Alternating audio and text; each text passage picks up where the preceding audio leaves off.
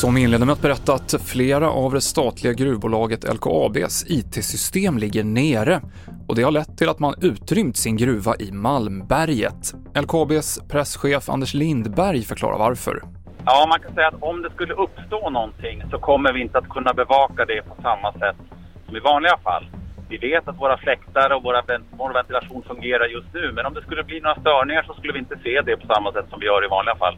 Så det är en anledning att vi då väljer att avbryta produktionen. Och enligt Anders Lindberg finns det inget i nuläget som tyder på att det rör sig om ett cyberangrepp, men det är inte klarlagt vad som hänt.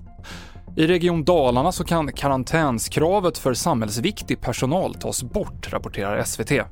Personer som bor med någon med bekräftad coronasmitta ska i nuläget sitta i karantän. Men skulle personalbristen öka inom akut och slutenvården så kan sån personal undantas från karantänskravet. Det förutsätter dock att man är vaccinerad, testar sig varje dag och inte får några symptom.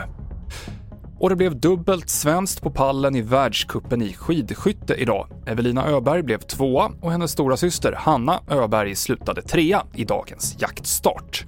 Fler nyheter hittar du i vår app TV4 Nyheterna. I studion Mikael Klintevall.